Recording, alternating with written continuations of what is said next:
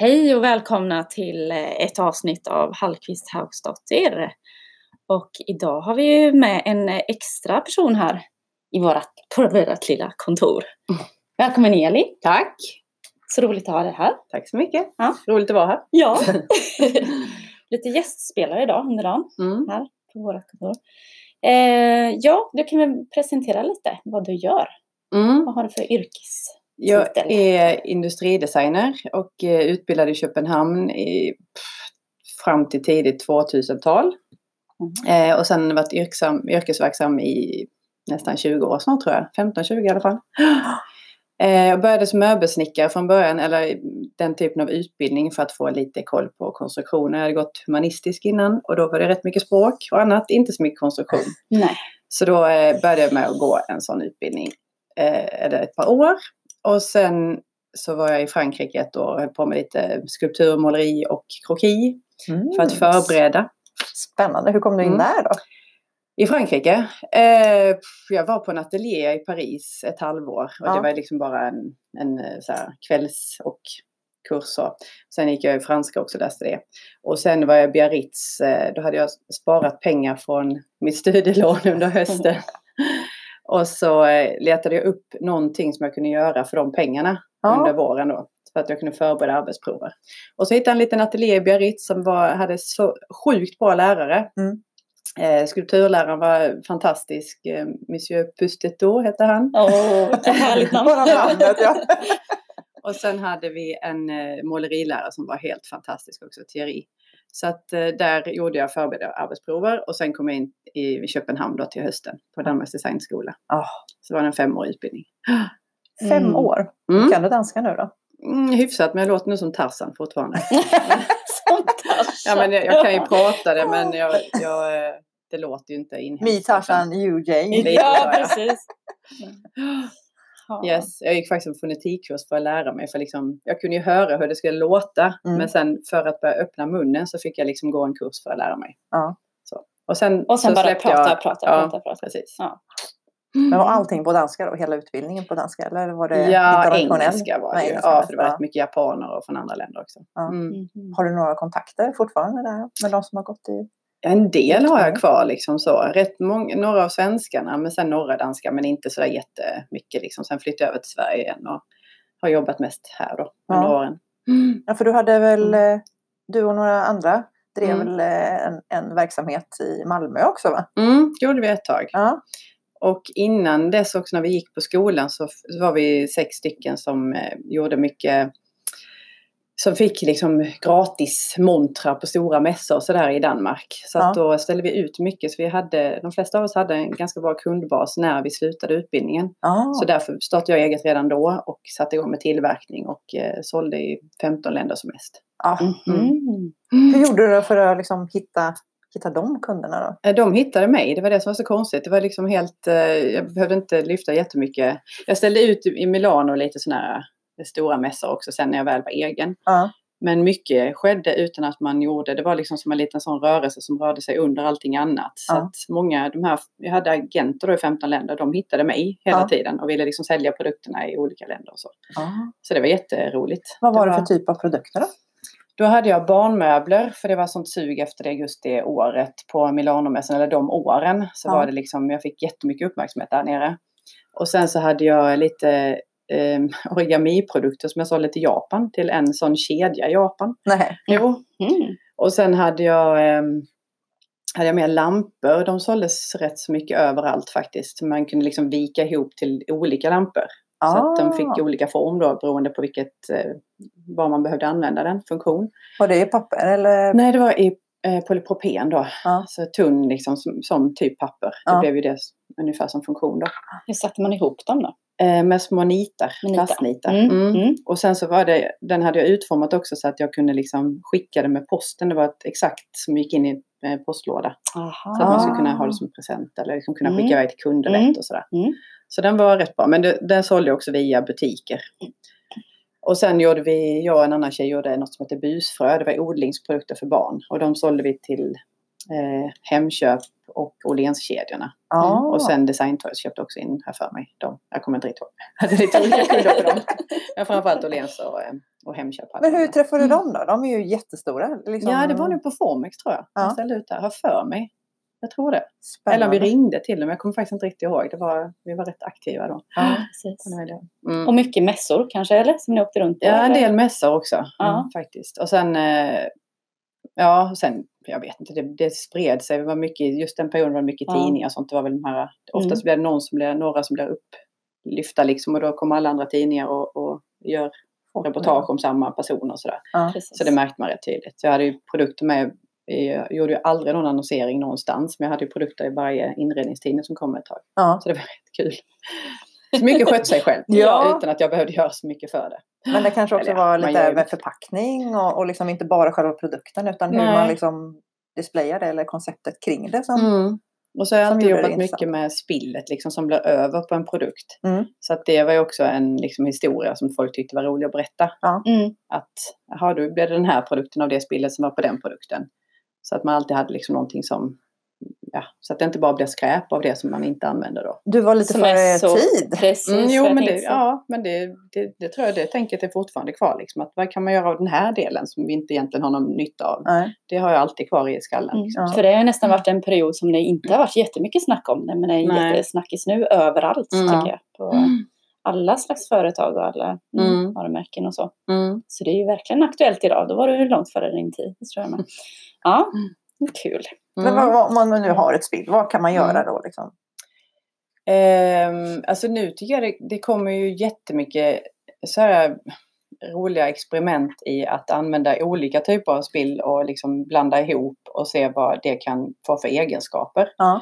Eh, och det är också lite med eh, alltså det här eh, Ja, men, det är många företag som har eget spill som, som kanske målar ner det och så gör man något helt annat av det som man hade tänkt. Och då kanske de har fått egenskaper som, som man inte visste att det kunde ha. Nej. Så att eh, till exempel, jag är ju helt sjukt intresserad av svamp nu. Då. Svamp, Jaha. ja. Formativ, nej vad heter det?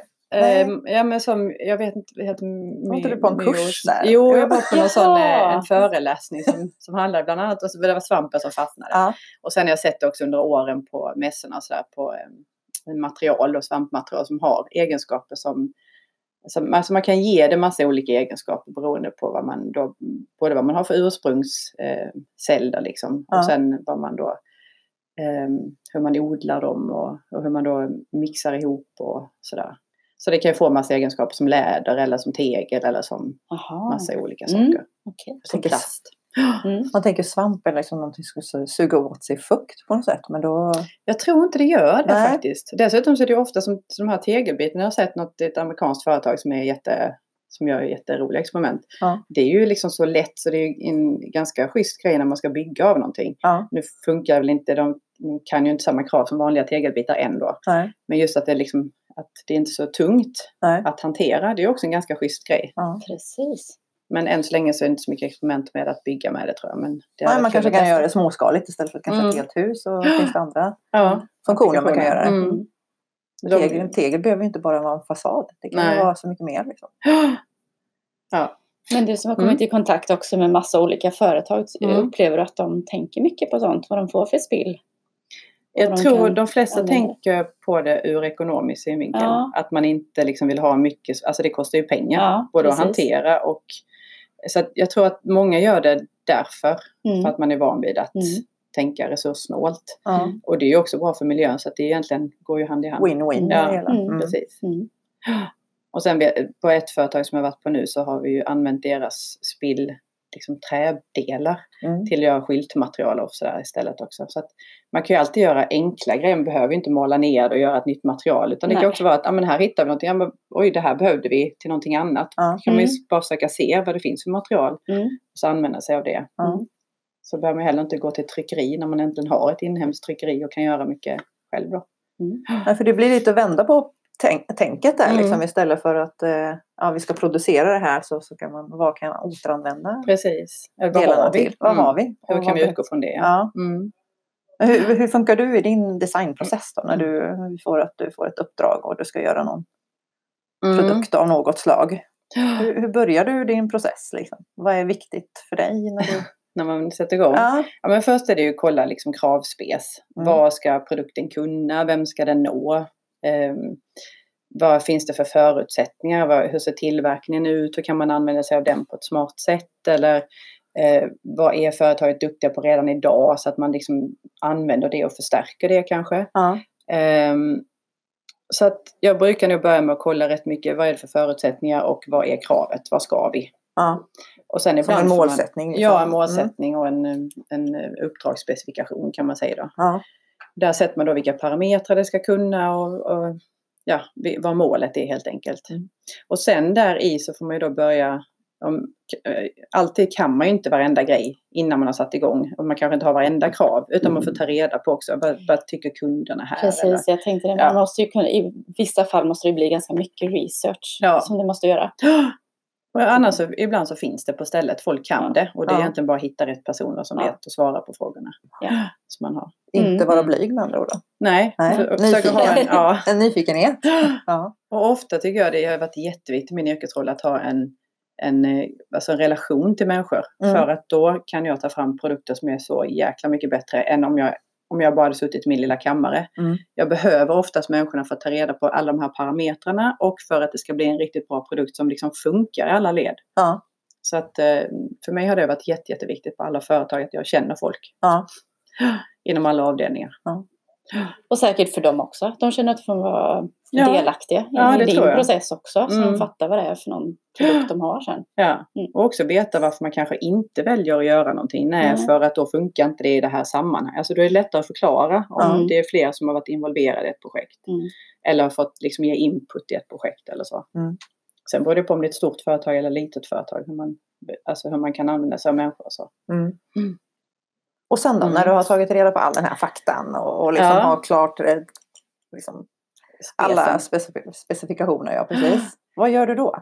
Då börjar jag nog, eh, ja men då är det som att då har man öppnat hjärnan lite grann för det man ska ta itu med. Så Ja. då är det ganska mycket gå åt, det kan det vara liksom gå, jag, då ser jag saker som jag behöver ta reda på. Det kan vara att jag går och tittar på bara konstruktioner eller hus eller någonting som jag tänker eller former eller sådär. Så att då tar jag bara in, då bara låter jag hjärnan liksom vara öppen för Mm. allting.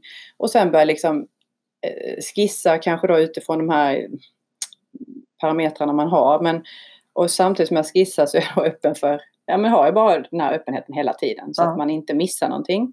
Och det som jag har lärt mig av eh, mina år i yrket är väl att eh, det, för det första så är det väldigt, väldigt bra att samarbeta. Man då har en projektgrupp som man samarbetar med. Så att jag försöker inte lösa allting på en gång till alla andra. För att om jag låter det vara några öppningar Ja. så är det mycket större chans att man får ett projekt som sen alla känner sig delaktiga i och som Mm. blir, verkligen blir bra och som blir Mm. laddat med, med det som eh, projektet behöver ha. Istället för att jag sitter och bestämmer hur det ska se ut så här och se och så här. Mm. Jag kan göra skissförslag och så men jag försöker inte vara för Klar. färdig. Nej. Nej men öppen för diskussioner där. Ja. Öpp- ja, och sen också som- se att vi löser, tills de bästa projekten jag har tagit fram det är de som vi har löst tillsammans i en grupp. Ja. När alla är involverade och tar beslut gemensamt och hjälps åt att komma vidare. Då blir det bra projekt som man verkligen känner att för det första blir vi själva jätteduktiga på att sälja det, Mm. internt eller externt. Eh, och sen blir eh, det blir bättre laddat. Det får fler egenskaper projektet i sig. Ja. Mm. och det så kanske det blir en stolthet i, i projektet också. Ja, Att man faktiskt har varit med och, och bidragit och tagit fram det här. Liksom. Ja, det tror jag. Mm. Och sen också om man då som man jobbar inhouse i ett företag så är det ju då brukar jag liksom bara fråga random folk som går förbi. Kan inte du ge lite input i det här? Vad tycker du när man kanske har en färdig prototyp Ja. eller senare i ledet då? Eh, så att många liksom får ge sin input i det. Ja. För då, Mm. till sist får man också svar där så man, ja men då blir det här Mm. en bra väg framåt. Precis. Så. Men så att den här skissfasen och liksom själva, då är man öppen och då, då går man långt utanför eh, egentligen ramarna Ja. i det, den eh, delen tycker jag projektet. För då, så att man inte missar någonting. Ja. Och så låter man också slumpen vara lite närvarande där så att oj, här råkar det hända. Alltså låta det ta, inte stressa igenom den fasen utan Ja. låta saker och ting ha lite tid. Mm. Så att eh, slumpen och lite sådana här grejer som uppstår utan att man egentligen har planerat för det får Mm. ta plats. Ja. För de gör också ett projekt ofta bättre. Just det. Så det, slumpen Ja, är ofta med ja. på något sätt. Mm. Även om man kanske inte vet det, att det var slumpen. Nej. Så eh, ibland kan jag liksom härleda att oj vilken tur att vi stannar lite här Ja. och cirkulerade kring det här. För då, det gjorde att vi kom hit sen. Ja. Så, och sen det är väl lite sån intuition också tror jag från egentligen alla som är inblandade i ett projekt. Det finns ju en intuition i alla som kan någonting. Och då måste det få komma in i, i projektet också. Men är det ofta så att du upplever att du, Mm. att du tar det från person till person? Eller är det ofta så, eller är det så att ni har i workshops och så ibland också? Eller har du gjort Ja. sånt? Jo, det kan vara workshops typ Ja. så. Eller Ja. att man har liksom arbetsmöten. Ja. Det beror lite på vad man kallar det. Men det är ju precis. Ja. Och det var lite på kunden också. eller hur? Ja, Ja. Ifall kunden står ut målet workshop eller arbetsmöte. Det, Nej, för det kan ju bli väldigt Mm. Fel. flummigt. Ja, Mm. det kan det också bli. Mm. Och jag tror, som designer så måste jag få vara flummig i alla fall ibland. Liksom, och, och låta de här eh, liksom, ringarna bara komma ut en bra bit liksom, från Ja. vattenringarna, eller vad man ska kalla Ja. det för. Ja. För att sen kunna dra ihop det och hitta godbitarna, det som blev här inne i det här Ja. skissfasen. Men du jobbar ju också då med Mm. väldigt många olika personligheter kan jag tänka mig. Mm. Och det här med kommunikation, jag tänker på din Mm. humanistiska sida där som du fick göra. Måste ju vara en ganska stor del. Hur kommunicerar man med varandra Mm. i den här gruppen? Liksom, tänker du någonting när ni är i ett projektfas att vi behöver ha den analytiska, vi behöver ha den flummiga, vi behöver ha den här personligheten? Liksom, gruppdynamik eller är det... Mm, det är oftast Eller- inte jag som får lov att sätta det kanske. Nej. Så, det, det beror lite på också men ibland så är det ju de här personerna som är dedikerade till det här projektet Ja. från företagets sida då eller så. Och då, då får man utgå från de personerna och det Mm. märker jag att jag gör väldigt mycket att jag kommunicerar eh, det är sånt här som jag lär mig på sikt att jag, nej, men du, den här personen kan jag inte kommunicera flummigt med. Då kommunicerar Mm. jag via Excel. Ja. Mm. Så att den har jag oftast liksom, jag vet vilka som, ja men vi har samma hjärna, vi kan, vi kan bara liksom dela information utan att vi behöver skriva ner det i ett ark eller Mm. så. Och andra vet att ja, men den här personen behöver se det i kolumner och rader för att förstå vart vi är. Mm. Men det är sånt där som man blir bättre och bättre på. Ibland fattar man inte varför fattar inte den här personen vad jag Nej, menar. precis. Nej. Ja men då är det, Jag är liksom- jättetydlig. ja exakt, tycker jag själv. Ja. Men då är det ju det här att hitta sj- hur sjutton kommunicerar jag med den här personen. ja. Och det kan ta lite tid innan man fattar liksom, jaha den funkar så, nu gick det in. Nu Ja. jäklar, nu fattar jag hur jag ska. Så där är ju också en öppenhet att man Ja. hittar sätt att prata med andra människor. Mm. Så. Och i vissa projekt så måste det vara jättesvårt. När det är sådana snabba puckar så hinner Mm. du liksom inte riktigt dit kanske. Nej. Med vissa personer. Nej, Vissa och den kan är jobbig. Direkt. Ja. Mm, då hinner man liksom inte sitta och göra ett. Excel-ark riktigt. Nej, man vill precis. bara, ja, ska vi snabbt stämma av? Ja. Nej, fasiken också, jag måste, jag måste hitta sättet att kommunicera. Det, är Ja. lite, det kan vara frustrerande. Ja, Ja, det då måste du ju ändå ta till det som du känner dig mest bekväm för i Mm. första hand. Liksom, så det kan inte alla ta sig. Nej, men det är ju viktigt att få med sig alla i ett projekt. Ja. Annars, är man ju, annars blir det ju inte så bra. Nej. Hur är känslan då Ja. när ni liksom tar fram första prototypen då, utav det här? Ehm, ja, det är alltid spännande. Och så vet man också att den kommer ju... Jag tror aldrig det har hänt att en prototyp har varit färdig i första försöket. Nej. Utan det är så här, då ser man att oj, den här dimensionen var inte så där jättehärlig. Eller det här... Eh, alltså ofta så utgår jag från de materialen som finns också. Att man eh, försöker vara resurssnål även där. Kan vi dra ner på massan här eller mängden eller densiteten eller på något vis snåla in. Mm. Eh, och då måste man ju prova sig fram också. Håller det? Eller Ja. håller det inte? Mm. Eh, och Hur gör man det då? Hur vet du det? Ja, det är ju helt olika beroende på vilket. Det är också kravspecen i början kan ju vara att ah, men det här ska funka för offentlig upphandling. Då Mm. måste vi ta reda på de kraven redan innan och ha det som en parameter med i projektet. Mm. Och då testar man ju. Då har vi stått med till exempel vikter på en dörr. Så här, tippa skåpet. Nej, det gör det inte. Ja, men då kan vi skicka det på testning. Mm. Men där är det ju jätteviktigt att man har godkända tester i slutet. Mm. Så då får man ju skicka iväg det. Och få till Är det en lång liksom. process det här just med tester? Och Ja, det är oftast långt. Vet Ja. man vad det är för tester man ska göra, vilket Mm. eh, oftast är det ju någon på företag som kanske har lite koll på det. Mm. Då är det jättebra. Men till exempel när jag hade de här eh, origami-produkterna för Japan, Mm. då var det produkter som man kunde ha mat, livsmedel i då. Och då fick Ah. jag ju skicka iväg det till testning för det. För att se att det klarar, liksom, så att inte färgen som var på de här trycket skulle avge någonting. Jaha. Och till exempel barnmöblerna skickade jag iväg för testning i, kemisk analys. Så att det inte, ja, gifter. Ja. Men då var det här som jag hittade ett miljövänligt ställe, för trade-ställe som producerade. Ja. Och de hade ju inga gifter i. Så att, eh, men gör, man gör ändå stickkontroll lite då och då. Bara för att Mm. se att det inte har hänt någonting med färgen eller så på, Nej. på eh, flera då, produktioner längre fram. Mm. Så att det är ju, då var ju, till exempel barnmöblerna var ju mer hälsosamma att äta än godis för där är det azofärger i. Liksom. Det var det inte i möblerna.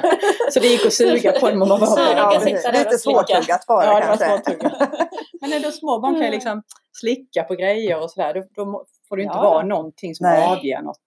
Nej, de gör ju det för Ja, det gör de. att uppleva vad, vad det är för någonting. Ju. Ja, Mm. och det kan också vara mycket, i barnvärlden så är det ju jättemycket regler. Så därför det var också att man inte fastnar med fingrar eller med huvudet eller med, så då får man ju kolla det, att ja, vad har vi för dimensioner här? Och, och det, där har jag alltid skickat på test. Så det är jag van vid när jag hade Mm. eget liksom. Mm. Men ehm, ja, tester, det är ju en stor del. Och Mm. de tar ganska lång tid. Om det är en stor serie som någon möbelserie Ja. tar fram, då, Ja. då tog det ju kanske två månader att få allting testat. Okej. Men då var det en stor serie. Mm. Och det var för offentlig upphandling. Så allting behöver inte klara de kraven. Det beror Nej. på vad man, vad man säljer det på. Eller En man- offentlig Precis. upphandling, vad är det då för de som inte vet vad en offentlig upphandling är? jag vet inte ens om jag kan det jättebra. Men det är ju liksom kommuner och eh, det är ju där när man då får lämna in anbud om eh, produkter man har i sitt sortiment som då skulle kunna passa till den. De gör en upphandling då för att se vilka de ska ta in och det måste vara öppen och det måste vara många företag som söker, Mm. tror jag typ. Ja. Nu säger jag med så här folkord men eh, och ehm, sen därifrån så tar ju de sina beslut då och då ska de ofta så har ju de en kravbild som det här ska klara då. Mm. Mm. Eh, och sen så handlar man in det som man tycker då var, jag vet inte hur pass känsligt priset är. På, på riktigt så är det klart känsligt, men Mm. framförallt så måste du nå de här kravspesarna som Precis. de har. Det är det viktigaste. Ja, Ja. och att liksom Mm. det finns ett stort sortiment då som klarar Ja. Kravspesarna. Mm. Och sen, eh, och att det, det här måste produkterna vara testade, annars behöver man inte ens söka in med det. Nej, precis. Och då ska det klara krav för till exempel att man släpper en kula uppifrån eh, på det här bordet då till exempel. Som tippar ner och sen inte gör liksom att ytan krackelerar. Det är ett sånt Newton-test. Det är, för offentlig miljö så ska det nå nivå 4 tror jag. Men vi testade även på något ställe för nivå 5. Så att det ska klara verkligen.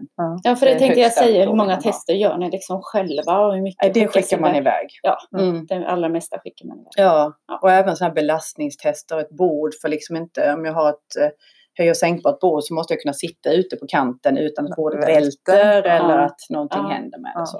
så allt det där får man ju, man testar ju allt Är det säga. olika om man säger att du testar i Sverige och så skulle du vilja sälja det till Italien? Är det olika Nej, det är tester? EU-normer. Det är EU-normer Mm. på alltihopa. Och vi, alltså, det, man kan ju testa vad som helst, det måste bara vara ett ackrediterat testlaboratorium då. Ja. Men i, eh, sen finns det ju andra marknader då som, som USA har ju en ASTM-tester Ja. tror jag, på det mesta då. Eh, och det är ju helt andra krav. Och Ja. där är det också liksom, vissa krav går i varandra som EU-kraven och sådär. Men andra är helt annorlunda. Mm. Och det är ju en tuffare marknad så då måste man ju verkligen veta att det klarar. Mm. Tänker du så stort liksom, när, du, när, du, när du gör någonting? Om du inte har en kund, om du skulle Mm. bara producera någonting själv. Som Mm. du hade ju Ja, olika... barnmödrarna, de klarade faktiskt ESDM-testerna. Ja. Ja. Jag har testat dem för också. Ja. Man får vara lite liksom... Mm, och där hade vi en stor kund på gång också som var jätteintresserad. De hade 1500 butiker så då var det, liksom, ja, då var det ju skönt att ha gjort den Ja, mm, Ja. kollen innan. Men samtidigt så vet jag inte, för jag menar det, det kan ju hända ändå. Att, alltså man kan ju alltid skada sig på en produkt. Det kan man ju inte, det går ju inte att garantera att man inte, även om allting är testat, så kan man ändå skada sig på något som, som inte är testat eller som, som man aldrig kunde förutse. Jag menar, jag kan ju gå in i någonting. Mm. Men det är kanske inte produktens fel, men det gör jäkligt ont ändå. Mm. Så att då får man ju liksom... det är det där med tror- köksluckor har jag eh, Ja, det- väldiga problem med faktiskt. Den Man öppnar- alltid i vägen. Ja, de är alltid med. Jag öppnar den och sen så böjer jag mig ner och sen så ska jag upp och då har jag tydligen inte stängt luckan. Nej, Den gör ju jätteont den gör rätt sjukt faktiskt. ont. Mm. Ja, kan inte det är jobbigt? Kan inte... Ja, det är inte Bord bra tycker jag är jobbiga. Sådana här låga bord, det är lårhöjd. det Ja, är också sjukt kan man också gå in. Man Ja. tror att man är så liten som man bara kan runda det. Men nej, tydligen då. inte. Nej. Man ska in i det. Ja, precis. Det kanske fortfarande är barnet som är i en som man måste få känna på det här. Mm. Snart börjar jag slicka på det också. Det. Jag kan se vilka, vilka du inte ska slicka Nej, på. då. precis. Nej. Får ta med det Det överallt. mesta där. är inte testat för just det. Så, men, Elin, får jag Ja. slicka på detta? Nej, det får du inte göra. Attans. ja, nej. Men om jag skulle bjuda hem Mm. dig till Mm. mig då, skulle du bara gå runt och bara hmm, ja vad är det här för möbel och hur funkar den? Och, kan man liksom prata med dig eller står du bara och kollar på alla saker man har hemma? Nej, det beror nog på vilken fas jag är i. Om jag är mitt inne i något projekt och du har någonting hemma som jag bara, oh, det här var något intressant, då är det nog så. Ja, Annars så skannar jag nog bara. Alltså sådär, tycker det då lägger man liksom Det mat. bara, nej, inte intressant. Nej, Nej, nej, men jag menar, det är inte alltid man är jobbläge utan man Nej, är liksom skojar. sådär. Så du menar att du kan vara privat inte. också? Ja, men det vet du väl. ja, Ja. nej jag skannar inte Ja. allt. Men ibland så är det så här, oh, nu- någon liksom man ser någon. Jag tror att konstruktioner är jag väldigt intresserad av oftast. Det går jag ofta och pillar på. Liksom. Alla mässor så går jag fram och oh, det här, oh, den här konstruktionen, den här är kul liksom. Oh, den här lösningen och så. Ja. Så där är jag supernördig. Mm. Alltid. Funktion då? För det är ju Mm. något jag tycker är så spännande. Just Mm. alltid funktioner. Och Ja, Det som jag tyckte med din lampa där, det är ju asroligt att man Mm. kan göra flera saker med ja, samma, en och samma produkt. Man kan liksom. faktiskt bygga ihop fler också. Så Ja, till och med det. Liksom. Ja. Mm. Men är det Ja. någonting som du går igång på? Också? Alltså, jag, det som är bra tycker jag med industridesign det är att eh, form och funktion alltid går ihop. Det Mm. finns liksom inget brott däremellan. Utan det är ehm, formen sätter, alltså funktionen sätter formen oftast i mitt fall. Ja. Men det går liksom aldrig att separera de två. Nej. Det vet jag att alla bara, här är designer, det är bara så form. Men det är det ju aldrig. Nej. Jag tänker ju alltid på de här parametrarna runt omkring. För att någonting ska vara praktiskt och smart tillverkat och ska kunna funka i en lagerhållning. Hur får man det här igenom systemet och så. Mm. Eller tillverkningsmässigt också. Vilka maskiner ska ni igenom? Jaha, men då löser vi det så istället för så. Alltså man tänker ju från de förutsättningar som, som finns hela tiden. Mm. Sen kan man ju också välja, man kan ju vara en designer som tänker utifrån, alltså som pressar annars ett, eh, till exempel en tillverkare att ta fram någonting som de inte är vana vid på ett helt nytt sätt. Ja. För att det kan ju också vara en designaspekt Ja. eller formaspekt. Så. Men jag brukar nog ofta försöka se hur funkar det här? Och så är jag väldigt förtjust i gamla industrier. Så alltså, alltså, folk som kan sin sak. Man Mm. behöver inte alltid köpa in en ny maskin. Om man egentligen har gamla maskiner som löser samma problem och Mm. kan hantera dem på ett bra sätt. Vet hur man tar tillvara på dem. Ja. Så att eh, oftast förutsättningar runt omkring. Mm. Mm. Och hur viktigt är det för dig att åka ut och se produktionen? Ja, det tycker Om jag du ska göra en hel serie så är du med i många steg där då. Ja, det brukar jag försöka se. Ja. Mm. Mm. Och veta hur man gör det. Ja. Annars så missar man så mycket. Mm. Och det är små detaljer och också de som man jobbar ihop med att den, de kan, kan de tillverkningen så vet ju de också att ah, men den här hålbilden är så för att maskinen funkar så. Ja, Mm. men då använder man sig av den istället för att man ska liksom tvinga och göra någonting som tar sjukt mycket längre tid för att jag vill ha en annan hål. Alltså det blir Precis. korkat ibland. Så Ja. tänka på det som är Ja. Mm. och dra nytta av de personer som kan. För det är ju Mm. alltid massa på företag som kan mycket Mm. om olika delar. Mm. Så att liksom seamless eller vad man ska säga. Att, äh, öppen Mm. och transparens och liksom eh, inte någon hierarki eller prestige i saker och ting. Det är jobba lite ihop det. är Ja. en jättebra grej tycker jag. Ja, samarbete är ju Samarbete. någonting som vi Mm. drivs av också. Eh, Att man, är, man är inte konkurrenter eller Nej. någon är bättre än någon annan. Alla har ju olika erfarenheter. Mm. Ja, ja, och alla vill man lära sig mer och mer hela tiden. precis. Mm. Olika sätt att se på saker. Mm. Mm. Mm. Hur tänker ni då kring när ni utvecklar någonting? Alltså, ni utvecklar inte produkter riktigt på samma sätt än idag, Nej, men mer inredningsprojekt. Hur precis. tänker ni då? Alltså, var börjar ni och hur slutar ni? Hur är er process? Ja, första är ju väldigt mycket scanning, eller vad ska man kalla det för? Men lite det som du pratade om där. In, intervju av vad är det för Mm. någonting de egentligen vill få fram.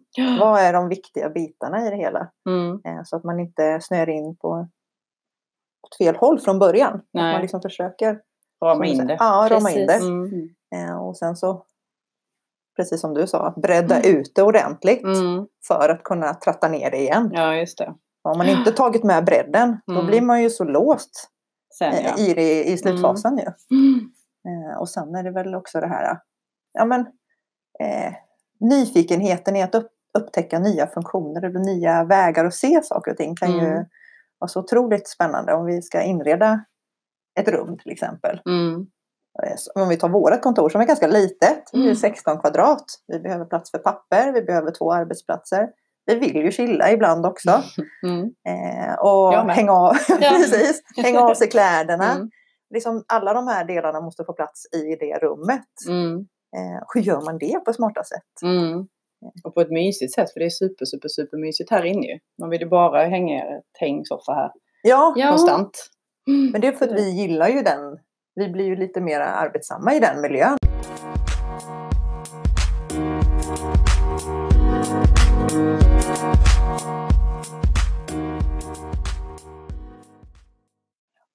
Sen är det ju så himla intressant också för att vi, i och med att vi har olika personligheter och vi trivs i olika miljöer och, och liksom hitta de här miljöerna för att det ska bli så eh, bra arbetsmiljö eller hemmiljö eller eh, någon typ av verksamhetsmiljö som möjligt för, för dem då. Mm. Och det är ju också det här, man måste ställa hela tiden följdfrågor och få med sig de som är med i projektet liksom, så att de förstår vad man är och att de får lämna sin input så att det liksom blir en lättare process för alla. Mm. Om, just här, känna delaktigheten som du pratade om tidigare, att man är delaktig i, i själva processen. Och sen så presentera det, tydliga presentationer Mm. för att kunna liksom, Mm. vem som helst ska kunna ta över den här presentationen och, och presentera det internt eller externt eller till andra leverantörer. Då. Ja, den är ju viktigt att mala ner det till någonting som är förståeligt både internt och för konsumenten sen som ska då kunna förstå överhuvudtaget, för min del, när Mm. det är produkter. Men eh, inredningar är kanske annorlunda. Men eh, nej, det är också Jo, men det är också, det är ja, ja. ja. Det är ju varumärket till Ja, exempel om vi, om vi har en, Mm. en butik till exempel. Mm. Då är det ju väldigt tydligt att idén och Mm. eh, inredning matchar överens med vad varumärket ska stå för. Ja, ju, och en arbetsplats är likadant. Ja. Liksom. Där måste du, Mm. din identitet, vad företaget står för, Mm. bör ju finnas med i inredningen. Ja, Så att alla förstår det. Så att man egentligen kan, eh, ja, vi säger att det är en färg som ska vara det som är loggan och det är det som man känner att det är identiteten för. för. Mm. Då behöver det finnas med så att man lätt förstår var Mm. är jag någonstans. Så att det inte krockar för mycket. nej, till exempel att man marknadsför sig på det här sättet Mm. och så kommer man till sin, den arbetsplatsen eller det kontoret eller visningen eller mässan eller vad det är för någonting. Mm. Så något helt annat. Mm. Så blir det, det blir en för stor krock ibland. Mm. Men ibland tycker jag ju så att många, när man har gjort och sådär också, att det kan vara bra för företag att, att bara ta något helt, alltså kliv en annan riktning mest för att man måste inte alltid heller vara där man alltid har varit. Man kan ju också liksom bredda, eh, alltså man kan ju också våga någonting nytt. Jo, men som- måste ändå som, kännas ja, att du har företag. Företaget i, i det hela. Ja, men det är ju också väldigt Så olika hur beställningen ser ut. Ja, hur uppdraget ser Mm. ut. En del har ju väldigt så här, men vi skickar det här och det här till er som ni får utgå ifrån. Mm. En del har ingenting. Nej. Ja, vi vet lite vad vi vill ha för funktioner. Ja, Kör ja, det. ja. Så det får man ju också se Mm. under vägens gång hur Ja. det utformar sig också. Ja. Hur stort det blir. Men Sen är det ju, vi har inte så långa, Nej. oftast inte så långa processer. Vi kommer ju Nej. väldigt sent in i, i delarna. Mm. Och du behöver wrap it up liksom fort. Mm. Eh, Så det blir väldigt intensivt arbete. Mm. eh, Där vi liksom investerar mycket tid och tankar Mm. Direkt. Mm. På gott och ont liksom. Mm. Eh, sen också det här efterarbetet som vi inte har pratat så jättemycket om. Mm. Vad var det som funkade? Vad var det som Mm. inte funkade? Utvärderingen menar du? Utvärderingen. Ja, den är viktig Ja. att göra. Och ta med sig Mm. den.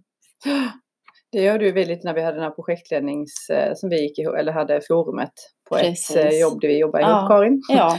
Eh, och du var också med Linda Ja, ett tag där. ja, Ja, ja, precis. ja. Ja, för det var ju Mm. också där vi jobbar med utvärderingsmall lite grann så. För att den är ju jätteviktig att se vad gjorde vi bra, vad skulle vi kunna förbättra nästa gång. Mm. Alltså internt då. Det är ju Precis. superspännande Mm. och också roligt för det är också lite så här high five för det här gjorde vi asbra. Ja. Och sen kan man liksom, ja det här kan vi förbättra men det måste inte vara fokus på det. Nej. Utan ha, ha med sig den här goda energin i en grupp till nästa gång man gör ett projekt tillsammans. Precis. Det är ju jättebra. Jättegivande. Mm. Mm. Och det förstärker ju också vissa grejer. Vissa punkter blir ju så himla tydligt. Man tar med sig det direkt till nästa Mm. projekt med Ja. en gång. Och så Ja, funkar, märker man hur det funkar också Ja. med en gång i nästa projekt. Man bara, åh, och vi har bara pratat härligt. om det i fem minuter. Men det hjälpte. Liksom. Mm. Och det är så, eh, som de säger, ungdomarna säger, satisfying. Satisfying, ja. Just det. Så att man liksom- ja. Att man faktiskt har lyckats ta med sig någonting som man kan förbättra. Liksom. Ja, det det ger ett bra resultat. Allting negativt är ju inte negativt. Nej, det är ju för det är också förbättringsmöjligheter. lärande. Ja. Mm. Och Det, det är också det som är så roligt, att få lära sig något nytt. Ja det är det. Sjukt kul. Både människor och liksom produkter och allt man, all fakta man lär sig. Det Ja. är ju otroligt spännande. Karin och jag har ju börjat nu med friidrott. Just det, det är också lärande. Det är också lärande. Veteranfriidrott. Ja. Ah, det är så himla roligt. Grattis Gra- till eh, gårdagens veterantävling. Ja, Ja. första Vad blev det för valör, Linda? Det blev guld. Ja, det I kula. Jag kommer inte ihåg när jag stötte kula sist. Nej, Men, men det var eh, 7,50. 7,50. Ja, Två träningar. Herregud, Ja, det finns, eh, klippa. så nu måste vi är byta sport så jag kan få personbästa till nästa också. Ja, det är klart. Precis. Mitt mål är bara Mm. att vara med och tävla en gång. Ja, Mm. men det, är ju det, det, är ju så, det var ju så spännande just det här Mm. att man blir så nervös. Mm. Att det bara pirrar i hela kroppen och man är liksom så taggad. Man måste gå Mm. och kissa tio gånger för, att liksom överleva det här överhuvudtaget. Det är inte varje dag man känner den och den här lite glädjen och sen att jag fick iväg den här kulan som ändå, den är rund, Mm. jättemäcklig och så ska man snurra hela kroppen. Mm. Bara den stoltheten av att man bara yes! Den landade i sanden där den skulle. Några övertramp och sånt där innan men ändå. Nej, Nej, det var jätteroligt. Roligt. Veterandamerna. Har du Mm. någon sån utmaning på gång? Någon utmaning?